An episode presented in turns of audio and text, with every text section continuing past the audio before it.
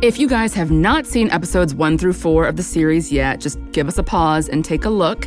This season is just, ugh, it is absolutely beautiful. And this roundtable is going to have a number of spoilers from the first quarter of the season. So if you haven't seen it yet, pause, go take a look, and then come back and meet us.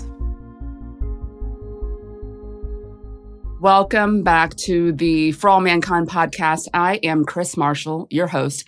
And today I am super excited because we're doing something completely different than we've done thus far. Today we are doing a roundtable chat with some of my favorite folks from the show. We have got Sonya Walger, Matt Wolpert, and Maril Davis. Hi, guys. Hi, hi, hi. Thank you so much for being here. Do you guys want to just take a moment to introduce yourselves so our audience knows who you are, who you play, what your role is in this whole world? Sonya, you're up first. Hi, I'm Sonya Walger. I play the inimitable Molly Cobb in the show. Amazing. I'm Maril Davis. I play Ed Baldwin. Uh, it's amazing what prosthetics can do. Um, but no, I'm uh, I'm one of the executive producers. Great, great. I'm Matt Wolpert. I'm one of the creators and executive producers of the show, and uh, very excited to be here. Oh, you guys are so cute. This is the first time I've seen you guys in your lovely, shining, beautiful faces in the new year. This is crazy. I mean, how are you all feeling? pretty good. Yeah, you know, hanging in there with a five and a seven year old in total lockdown. Uh, yeah, it's real over here. Yeah, I mean, it's wild. I remember when we were nearly done with episode eight and we were heading into nine and 10, and all of this craziness began. And we thought, oh, we'll be back in three weeks, we'll be back in, in four weeks. And then here we are, you know, a year later, still doing this thing. So this is just this is absolutely insane. Maril, how have you been managing this crazy quarantine life? Honestly, I'm such a homebody. this is kind of normal for me. So it's not that unusual. It gives me an excuse to stay home. But, uh, you know, it's been crazy. Um, we have another production going right now, and, and obviously, For All Mankind came back briefly to finish 9 and 10. And, you know, the new protocols are tough, but I'm very proud of our production for doing everything they could to keep everyone safe and, um, you know, we're able to finish those off. And I'm very hopeful that, uh, you know, we might be able to start shooting three soon. So, God willing. I've got a little peanut butter ice cream weight. May want to trim down, but I'm ready. I'm stoked. Some pandemic pounds. Just a little, just a little. But we can fix it in post, right, guys? We can fix it in post. Absolutely. Okay, here's a quick refresher. So it's 1983 which is 10 years since we last saw the characters in For All Mankind. And yeah, so much has changed. Season two kicks off with a crazy intense solar radiation event on the moon, which threatens the lives of all of the astronauts that are stationed on the Jamestown base, including Ellen Wilson and Molly Cobb. Now, in true Molly fashion, she braves the solar storm and risks her life to bring a fellow astronaut back to safety. However, due to the dangerous amounts of radiation she intakes, Molly is now sent home to Earth to recover. Meanwhile, our Hi Bob gang members, that's Danny, that's Gordo, that's Ed, have been Earthside for nearly a decade and are trying to find their way back into space. But not before each of them has to face some personal demons. Oh, and uh, did I mention that the next time any one of them finds themselves in space, there very well may be guns on the moon? Okay, let's dive in. So, Matt, our audience has found our lovely gang, and now it's 1983. So we've jumped nine years, 10 years. Talk to me about the process of how you guys decide 10 years, over five years. Uh, uh, what does that process look like for you guys? In the very beginning of our discussion about what this show should look like, uh, which really looked like Ben and I and Ron and Maril sitting at Jerry's Deli in Studio City and uh, um, just talking ad nauseum about all the different permutations of what this might look like. We realized that to really get a sense of how big the changes would be, you know, from this one butterfly effect moment of the Soviets beating us to the moon, we really needed to jump a lot of time to see the scope of the change. And the idea came about what if each season was a different decade? So that was kind of the touchstone we were using that would move us forward in a big way each season. Uh, and so it was a real challenge to figure out what the world would look like, how it would be different, how it would be the same, and also how these characters' lives were different. You know, we're jumping over such huge swaths of their lives and seeing who's the same, who's different was a real fun exploration in the beginning of the process. Yeah. So tell me more about this butterfly effect concept because I'm familiar with it, but I don't know if everybody else knows. Like, what exactly does that mean?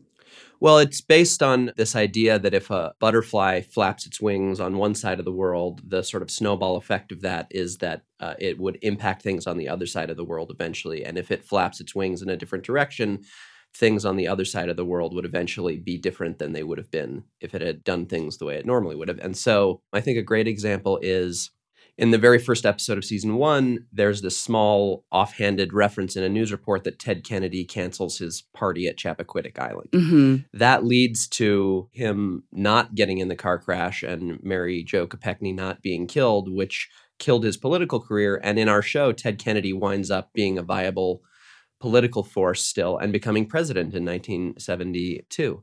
So, how does that then impact going forward? In season two, we learned that Reagan was elected in 1976 as opposed to 1980. And he still is a two term president, but it's just moved four years earlier. And the sort of the, the world of the Reagan administration and the Reagan Revolution was just moved up a little bit, but it was also a little different. So that's kind of the the way these little things like Ted Kennedy canceling a party could lead to presidents being different. Yeah, it's it's wild because um, I noticed even in the beginning of season two, it's it's little things like seeing well not so little, but seeing Thomas Paine plug in his electric car. I was like, wow, that is so cool. And and the sort of um, the D-mail or I guess the email situation, which email didn't become a thing until you know 10, 15 years later. So just seeing the ways that I guess in our world that something like losing the race to the moon has totally just fast forwarded technology in so many other ways. I just think that that's incredible.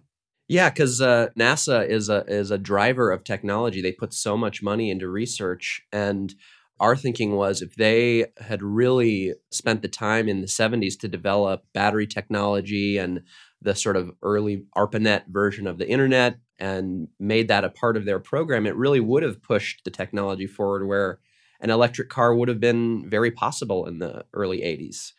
So it's fun to see that stuff. I totally agree. Is that your car? You like it? No more gas stations. Just plug it in and get 60 miles on a single charge. Well, you do love your toys. It's not a toy, it's the future. And also, I think it's great because I think in our normal timeline for us that a lot of people have trouble seeing NASA's purpose. Mm-hmm. Do you know what I mean? They talk about space exploration, they talk about finding, you know, ways to improve our life, but I don't think we often understand what that means. Um, and it's great in the show to actually show some of these things that I think normally you wonder, a lot of people wonder why we're spending so much money on space exploration. And it's nice to be able to show some of those results.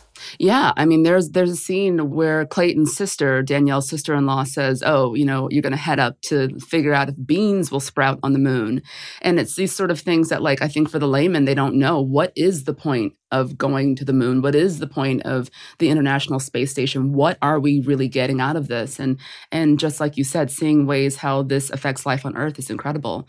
Um, Maril, I'd like to ask you, how does it affect our characters? I mean Matt is talking about the sort of science aspect of it, but how does the the 10 year jump and the advancement in technology affect the women and men in our story? Well, certainly for, I mean, all of our characters, they've obviously advanced in some ways in 10 years. I mean, you know, you look at Karen Baldwin, who now owns the Outpost Bar, um, whereas before, when we saw her in the first season, she was more of a, you know, a typical astronaut wife, and nothing was wrong with that. But I don't think we anticipated that that character would start to on an entrepreneurial path. Same for your character, Danny. I mean, she has progressed in the space program to a point that, you know, she's already been up on the moon and now she's looking at her life and and obviously she's done some amazing things and done things ahead of what we see in our normal schedule per our normal timeline. But in the show, she's progressed much farther, but she's still at a point where she's not satisfied. Do you know what I mean? It's not enough for her. And it's interesting to see how, even though the For All Mankind timeline has been advanced, even then, you know, for all our characters, they still want to go farther. Yeah. You know, we're still trying to push farther. And I think for everyone across the board, we could go through everyone. It has changed them in many ways, and we're seeing them at different areas and points in their life. Yeah. Sonya, talk to me about Molly. Where is she at the top of the season two? Well, it's interesting because, you know, Molly's defining feature in season one was her just ambition to get to the moon. And that happened in the most enormous and lauded way, where she not only makes it to the first woman on the moon, but she finds water on the moon. So it was really interesting to think about as I was sort of prepping for season two what happens when your huge lifelong goal that has been thwarted at every single turn, what happens when that is met? Who are you now? You know, it was sort of a choice I made going into season two was that in some ways, all the defensiveness that has made Molly so prickly and so recognizable throughout season one, um, in some ways, that has been dismantled over these intervening 10 years. So I definitely made the choice to take some of the edge off Molly because it's not conscious and it's 10 years. And I think all of us, the edges get rubbed off in 10 years. I think also by the age we have Molly at, there is a sort of reckoning with who you are and some of the choices that have defined you throughout your youth maybe don't serve you in the same way. So when she's robbed of the opportunity to go back to the moon, but she's still made chief astronaut, she still has that option. She still has agency. And that is something that Molly did not have before. So that was a choice that I made. She's still a Spitfire. She still won't take no for an answer. She's still an insubordinate and stubborn and troubled. But there is a piece of Molly that got given to her when she set foot on the moon that wasn't there before. But I think also it's amazing with Molly and a true tragedy that she's one of the few people in the world who identified what she wanted to do. She wasn't able to do it and then finally was. And now that she's finally doing what she wants to do, as Sonya said, it's taken away from her. And what does that do to a person? And as you move on, when the one thing you want to do in the world, you're no longer able to do. So I think that's a fascinating and it colors her character as we go on. I want to go back. Back where? Jamestown. Huh? It has been nine years since I, since any of us have been up there, and uh, it's time. Maril, talk to me about the dynamic of our Hi Bob gang and how they got to be has-beens, and also a bit about Danielle and her headspace and her loss. I mean, when I got those scripts, I just, I was like, wait a minute, wait a minute, wait a minute, wait a minute. Danny was on top. She's as strong as a rock, and, and Ed is this high flying guy, and Gordo is this playboy, and now these three are has beens, real has beens at the top of season two. Well, the thing I love about Danielle is talk about a character who em- embodies hope. Um, certainly in season one, she comes in and she's just so full of spirit and energy and and certainly you i mean i think one of the reasons we cast you obviously is you embodied that yourself she had such a spirit to her and you know when we saw her on the moon she was so excited to be there and when we catch up with her on season 2 she's in a totally different place she mm-hmm. has just lost her husband clayton she doesn't know where she fits in right now. She's kind of lost. And I think she has been helping and she's helped set up Jamestown to where it is today. But she wants to actually be there. You know, she misses the moon and she's reuniting every few weeks at the outpost with her Hi Bob gang. And she's wondering why they're not feeling the same way. She feels that pull and that tug. And I think it's so interesting that being in a dark, in a dark place after Clayton's death is the first one who can admit out loud that she wants to go back. You know, they're all probably feeling that. They're all thinking, you know, the same thing, but they won't admit it to themselves. And I think that shows how courageous Danielle is and what kind of person she is. You know, the fact that she's willing to put herself out there and say, I don't care that it's been 10 years, I need to go back. Yeah. First of all, I, I feel like there are so many aspects of Danielle that were simpatico with me um, that just felt like this is not going to take a whole lot of acting because although I may not be an astronaut, I know exactly what it's like to feel like um, you're the only black woman in the room and everyone's watching you and everyone's watching you to get it right and everyone's watching if you're going to get it wrong. And so I think, you know, we talked about this some last year, but Danielle's sacrifice to break her arm to save Gordo's reputation and to save his career and to truly save his life is such a huge task to take on, not just because it's probably pretty painful to break your arm, but knowing that she is going to be judged so harshly. And so to see that other folks can make mistakes, but that Danny knows that that's a mistake that she may never be forgiven for and still makes that choice anyway. I just think she's so beautifully written. Yeah, we thought a lot about Danielle at the very beginning of our process writing season two. And for us in the writer's room, I think we define Danielle as someone who is always making quiet sacrifices for others. And so when she does go to Ed in that moment uh, and say, This is not good enough, it's really the first moment we've seen her really stand up for herself and put herself first and say, This is what I want for me. Mm-hmm. And I think that's how we viewed her her arc over the whole season is more fully coming into that point of view of putting herself first because sometimes that is the best thing, you know, to put yourself first and to stand up for yourself. Ed, how many astronauts do we have now? Uh, 205. And how many of them are black? 11. And how many of them have commanded a mission? One. Hmm. I hope you're not saying, I hope you're not trying to imply. I'm not trying to imply anything. I'm saying it straight. This is not good enough. That scene with you and Joel I had my hairs on my arms standing on end. You were Hmm. absolutely mesmerizing in that scene. Thanks, I was Son. so moved and compelled by you. I, I made a note of it to, No. to flag whether you were hosting this podcast or not. I, I wanted to flag what a beautiful scene that was. Thank you so much. I really, y'all, I'm getting teary over here. I, I mean, I thought this was going to be a fun, hunky dory podcast with you guys, and we sit down with the cast and we have a chat. And now I'm, I'm just, I'm covered in goosebumps. You know, I think that, uh, I, I'm not just saying that because you said something nice about me, but um, I think that your work with Wayne, and I actually have this written down as one of my questions, is I want to say, how does Molly do it? You know, in in our world, we're watching four female astronauts who are in very different marital situations, right? We've got Danielle, who is a widow, who has an undying love for, for Clayton, but he's passed on. We have Ellen, who's in an arrangement. Um, that's not a love romantic relationship. And we have Tracy, who is this sort of celebrity and a husband we've not met you know, at this point. And we see Molly and her relationship with Wayne, which is just so pure. I mean, one of my favorite scenes of the entire season last year was the two of you in that bathtub. And it's hmm. just like this.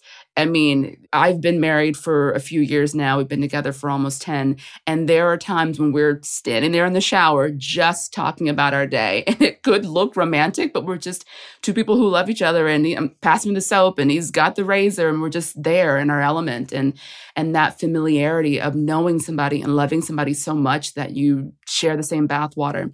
So, how is it possible that Molly is choosing choices that will factually keep her away from Wayne? I mean, she's she spent more hours on the moon than anybody else in our story. The defining feature of these two is this straight talk, and Wayne knows where he falls in the pecking order when it comes to Molly's work and him, and he's been this loyal bystander. I also felt that, you know, in the years, they've found their rhythm. I mean, she goes to the moon and she's says in that lovely golf scene with with Ed, you know, that's I feel more at home on the moon than I do down here. Here mm. here's where feels strange. I don't think that's a secret. I don't think Wayne doesn't know that. I don't think that's, you know, he's he's he paints. He hangs out with Karen. He does his thing. Like they've got their they've got their separate lives. And I think what happens is she comes back from that mission and she compartmentalizes more than she ever has. Like, I don't think she necessarily comes back and shares the ins and outs of her days at NASA with Wayne. I don't think that's what they have in common. So to not tell him about how badly this mission went has a huge emotional strain Sure. on her. But I doubt in terms of sharing the ins and outs and minutiae of her day. I, I- don't imagine that's what they share Right. anyway. Right. I think she comes home and doesn't want to talk about it. I took shelter in the lava tube right next to base camp. Miller, take care of Molly for me, okay? I tried to reach Wubbo over comm, but there was no response.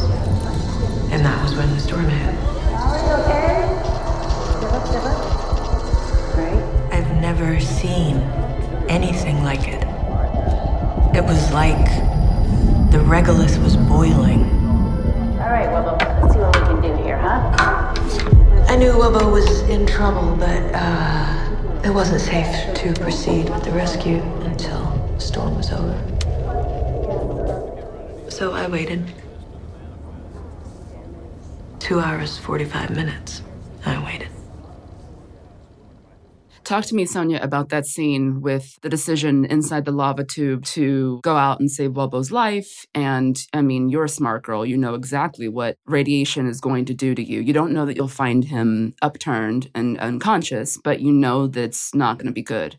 So, talk to me about that decision of basically putting your life at risk and putting your love at risk for your colleague. Yeah, it sort of goes to the core of who Molly is, which is there's a real chance Wubbo's already dead. I mean, that's Mm. that's the that's the big piece I think that Molly's weighing up in that moment is am I going to put my life at risk to find a dead astronaut out there? Mm. But it's the same decision she made going down to look for more water, knowing that the rope was running out, time was running out, everyone's telling her. It's the same Molly. It really is. It's the same person. It's the same DNA in her, if you like, that is, if there is the slightest glimmer of a chance that chooses life, that is what Molly will pursue at all cost. And that was what going after water was, was finding life on the moon. That was what going after Wubbo was, was if there is the chance of life. It's that glimmer of a chance that put her on the moon because mm-hmm. the odds were stacked against her. She was she's the oldest one of the astronauts by far. She's already been knocked down once. That's one of Molly's defining features, I think, is if there is the tiniest gossamer thread of possibility, she will pull on it. I'm so glad that you pointed that out, Sonya, because uh, I totally agree. Like Molly on the surface does not necessarily seem like a hopeful person, but I think Mm. that is everything about her. She keeps striving. There is a hopefulness. And even as we meet her in season two, you know, as she's climbing up this mountaintop to search for new places, there's a hope that's driving her there. I'm going to find something at the top of this mountain. So I think in episode two, I love that moment where you hear that Wubbo is giving up on the Mm. space program because it so shakes Molly's hopefulness. There's still Mm. in the in the face of potentially losing everything, there is a hope for her that she can figure this out and get back to what she loves doing. I think that was one of the things that I found in Molly in season one when you gave her that beautiful line, I'm going to the moon, as she looks out that window. Um, it still makes me tear up that line because it gave me a, such a glimpse into the child that is so alive in Molly. And that is the piece that I look for always when I play her is where is that because that's what I see in my kids is this endless bottomless pit of hope and it gets rubbed out of us and drummed out of us as adults and somehow in Molly it stayed intact but it's what all the ornery layers of her go to protect in me unraveling her for myself was how do I armor up because she knows it's too dangerous to be that childish in the world. So she has armored it up, but there is all these tiny opportunities to crack it open. And those were the fun ones to look for. And particularly when the prospect of not being able to fly again. It's like if I tell my boy, you can't watch, you know, Ninjago again. It's the same. it's the same thing. Basically the same. Yeah. Talk to me about the physicality of the Wubbo rescue. I mean, I feel like, you know, such an infant when it comes to filmmaking. Like, I've never worked on a sci fi show that is so technically advanced. I mean, the post production and the, the green screen aspects and all, it's just, it's so beautiful. Did you actually carry the actor or were you carrying a dummy? What was that? I carried him by myself for days. No. Uh, She carried him up and down a I hill. I did nothing. I'm barely in the show. My screen credit should entirely go to my stunt double, Sierra. Wait, that who was, not you at all, son. No, of course it was. No, no, no, it wasn't me. Uh, I did, I did. No, I did a lot. I did a lot, but I didn't do the heavy lifting. I really Okay. didn't. That was Sierra, and and she was extraordinary doing it. I I cannot give her enough props or credit for how amazingly she did that and. I I literally, I would stand at the side when I was there on set to be there for this stuff, and I would say, "Can you make it look harder?" I mean, I really would. I really would because I was like, "You, you're a gazelle, and Molly is older," and I would hesitate. So, what we did do that was interesting, without ruining too much of the magic of Hollywood, um, was we put a helmet on a stand, so just a freestanding helmet on a stand, and then I ducked in and put my head in. So the camera's just on my head. So I'm just in my regular clothes, but I'm in the helmet. And then Michael Morris, who was the director for episodes one and two, talked me through it. So I start carrying Wubbo, and then it gets heavier, ah. and then it gets heavier still, and then I'm barely able to make it. So we build this performance just inside the helmet. But you, Sonya, are standing still. I'm bobbing my head inside a helmet. Wow. Um, That is yeah. cool. So the real heavy stuff was Sierra and our extraordinary stunt crew who figured out the best way to lift a man, Wubbo's size and weight, off the ground and Wow. then rig him up. One of my favorite moments of visiting set uh, during Block One was coming there for that uh, the the shooting of that sequence and seeing Sonya uh, just just how much she loved being in that suit every day. She loved it so much, and the smile on her face the whole day. She was just beaming with joy. So, for our listeners, Matt is smirking his little butt off because Sonya spent, I think, maybe more time in the suit than any of us. I did in season one. I paid my frickin' dues in season one. I really did. Season two suit was, you know, we'd all hoped that because of NASA leaping 10 years forward, we would be in leggings on the moon, but apparently not. but it gave us all something that we deeply bonded over, I have to say. Like, you'd look with real sympathy over at people in hair and makeup as they'd come in. Like, man, may the force be with you.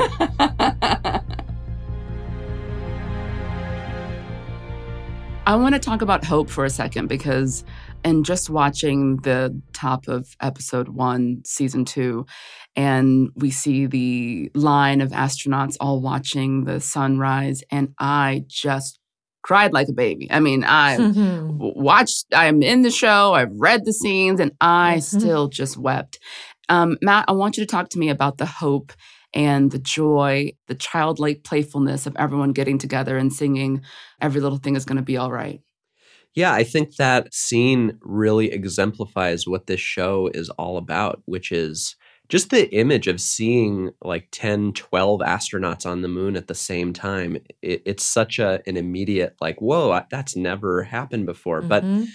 But there's a hopefulness inherent in any sort of exploration where you don't know what you're going to find when you get to the other end but there's a hope that it's going to be all right. And i think that's kind of the dna of our show. We very much did not want to do a, a dystopian vision of an alternate history where uh, you know this one thing changes and everything is much worse. We're telling the story of america losing something and everyone winning because of that loss, basically. Like this show is kind of a roadmap to a better world on a certain level. Um, hmm and that doesn't mean that there's not a lot of heartbreak and difficulty and struggle along the way, but I think we always have that horizon in our minds of moving towards a better future. I think the way season two starts is is all about that and then you sort of see the you know with the militarism and some of the other political things creeping in it's like almost taking our eyesight off of the hopefulness and the optimism and it's that struggle in season 2 between trying to hold on to the hopefulness of the space program or let it be consumed by kind of a more negative and fearful outlook on what the world should be. We cannot hold Site 357 Bravo without armed security. Now, I'm open to new ideas, but it seems to me we really don't have much choice. The only way to hold a piece of ground on this world or any other world is a man with a rifle. The layout of mission control and seeing how the space which was once just us just nasa is now you know a two-thirds share with the us military talk to me about that because you know i just love that moment when uh, Margo walks into uh, the military section and she sees the the sort of guard standing there and you can see the kind of physicality in her of you know the hackles go up on her. What's that world like? Let's talk about the ways in which the the military wiggled itself into nasa and begins to sort of take over. Yeah, it's um I love that moment too because it really does present a, a big difference. And you know, the the roots of the space program were in the Cold War. You know, we were afraid of the Russians getting an advantage, and that's why we put so much effort into getting to the moon first.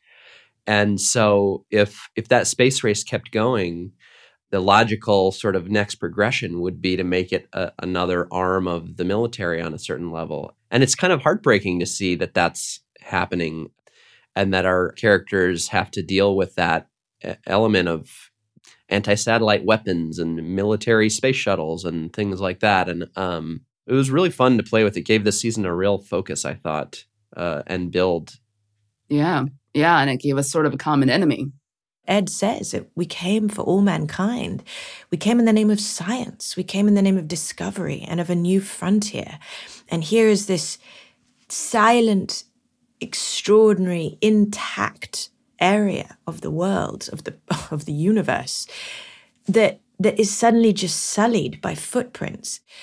It summed it up for me. It was like, take your trash off my moon. like I, I felt I felt like Molly and I felt for humanity, I just felt like this is not a military base. This mm-hmm. is not a military base. It really did. It was it was interesting and it was so visual for something that had felt very intellectual on the page in the read-throughs. And it, it was a visceral response to it, seeing it up there, which is means you did your job, guys. yeah Yeah, yeah, yeah, yeah. there was one bit in season one where Danny and uh, Ed are in the airlock, and he says they're on our side of the crater, and um, and he says, you know, Yeah. we're the settlers, and then I say, well, you know, ask the Indians. Um, but the point being that uh, that along the way, just like you said, Son, that they have turned this beautiful part of the universe into now a pissing contest, um, which is truly heartbreaking. Okay, Maril. So, talk to me about both the casting process for how you found the incredible Sonya Walger, and I don't know how you found me. I mean, let's get into it. It's so funny because I was talking to Matt about this in anticipation of this. You know, just starting with you, Krys. We were um, he was reminding me that honestly, with everyone, we had a hard time. I mean, I know you always say that, but um, I'm not sure there was anyone that we cast that was we found them immediately.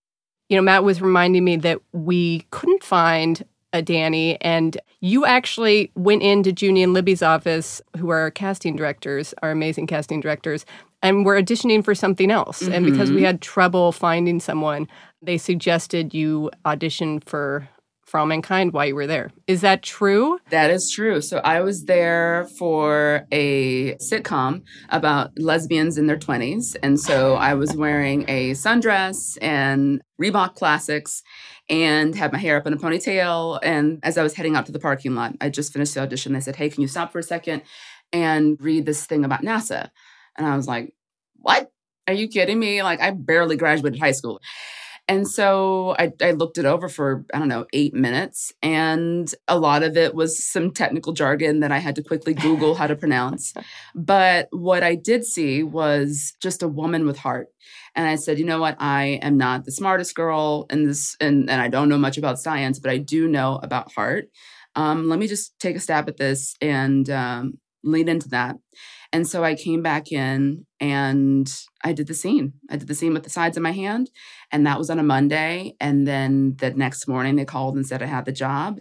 And the day after that, I had a costume fitting. And on Thursday, I was on set and I was shaking like a little leaf. I mean, talk about big time imposter syndrome. Just like, when are they going to find me out? When are they going to realize that I'm not the girl? When are they going to send me home? And it's funny because you know, I think Danielle very much felt like, how did I end up here? You know, even though she is totally competent and an incredible pilot, I think all throughout the top of season one, she's trying to find her sea legs and figure out where does she belong in this world.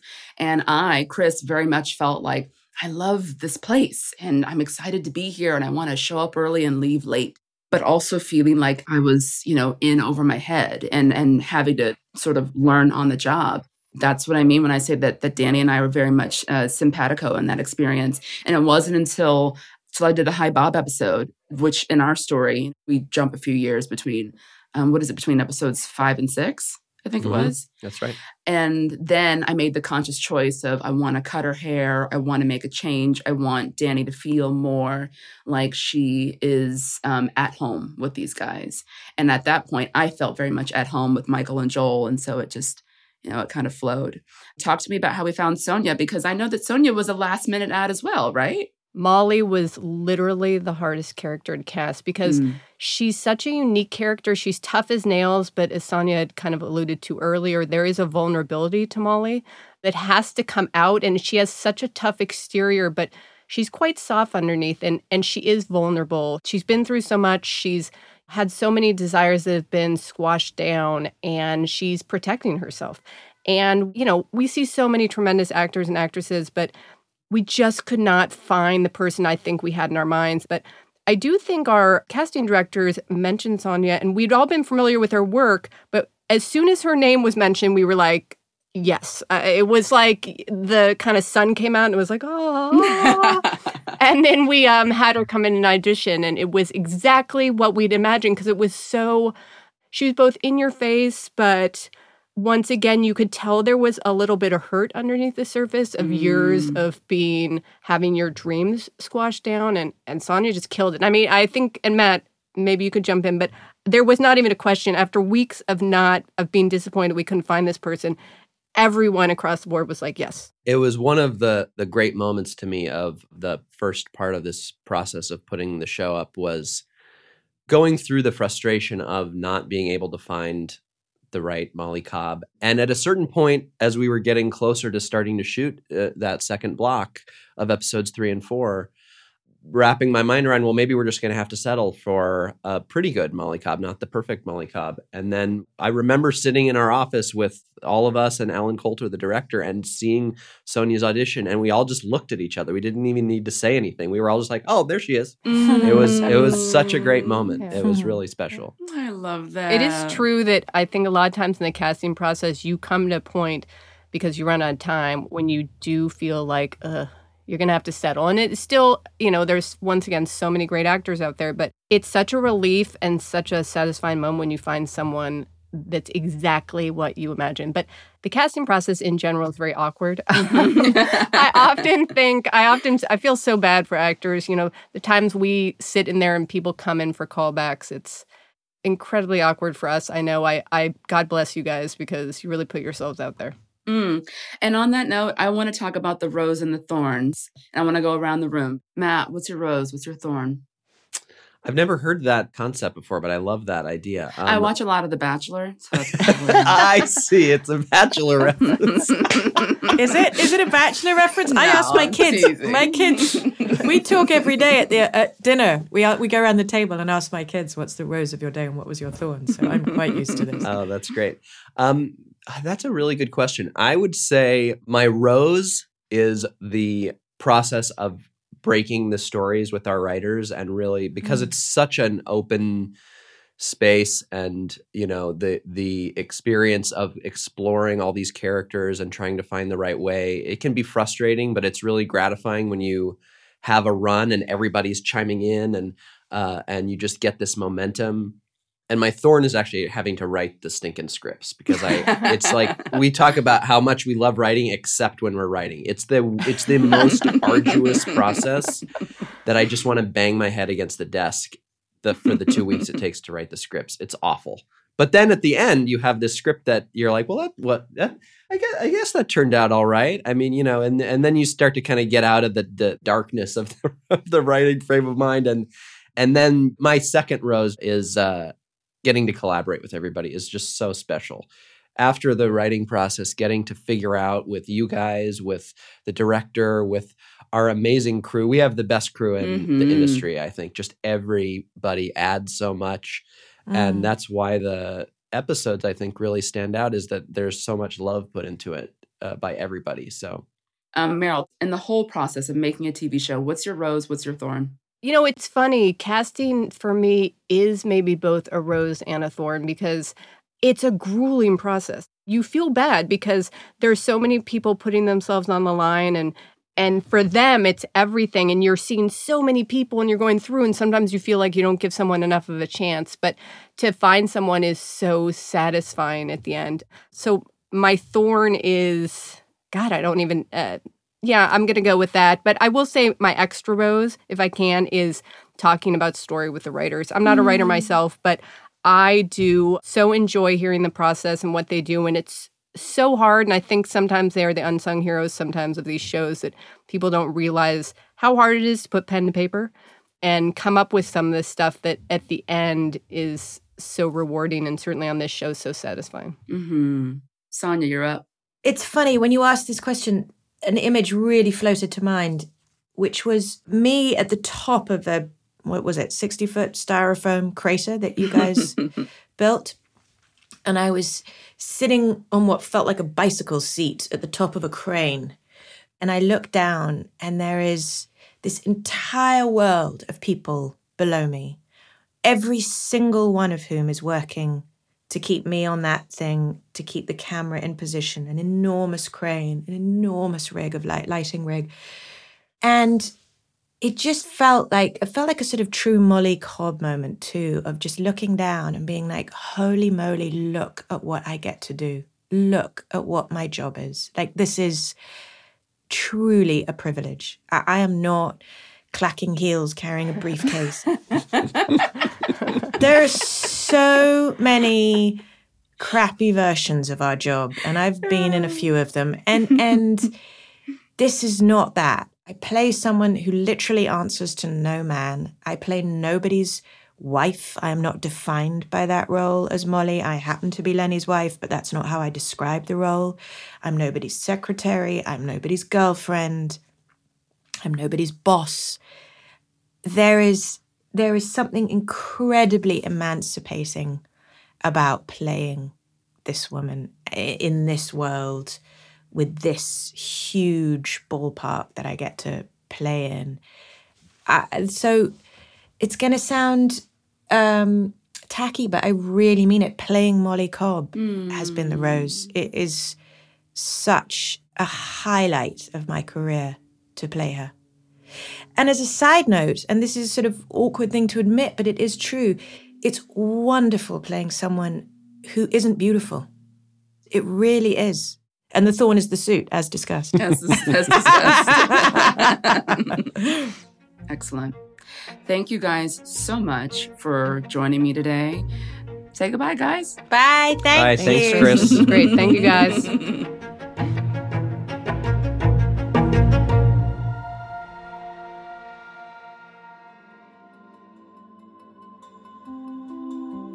In the next episode, we're going back to school astronaut school.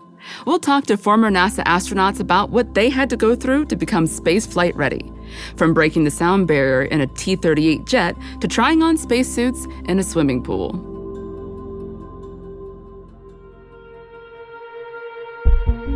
This is Krys Marshall, safe and sound Earthside. Thanks for listening to the For All Mankind podcast. Be sure to subscribe on Apple Podcasts to get the next episode in your feed, and watch For All Mankind on Apple TV Plus where available. This is an Apple TV Plus podcast and an At Will Media production. Executive produced by Will Malnati. Produced by Krys Marshall, Ashley Taylor, Patrick Farrell, and associate producer Dominique Ibekwe. Production coordination by Latavia Young. Sound editing by the At Will Media team. Sound designed and mixed by 1000 Birds.